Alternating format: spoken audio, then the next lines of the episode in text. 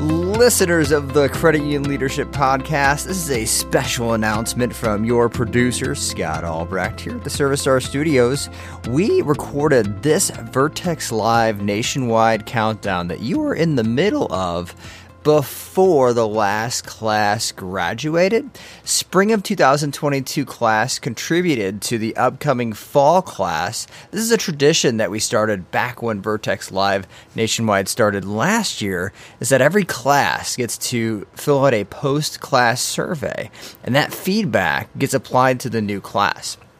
So, instead of 8 three hour sessions, the spring 2022 Vertex Live Nationwide class suggested 10 two hour sessions. And so the upcoming Vertex Live Nationwide is going to be bigger and better as a result of that new format change. So thank you to the spring 2022 class.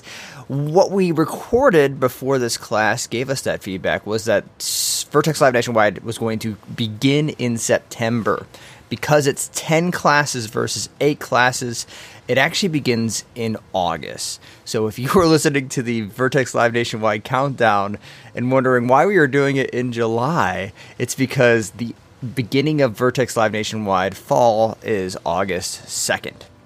I look forward to seeing you at Vertex Live Nationwide starting on August 2nd. Registration is still available and is still open, but for a limited time, there's only a few spots left. Check those out in the show notes. We'll see you there.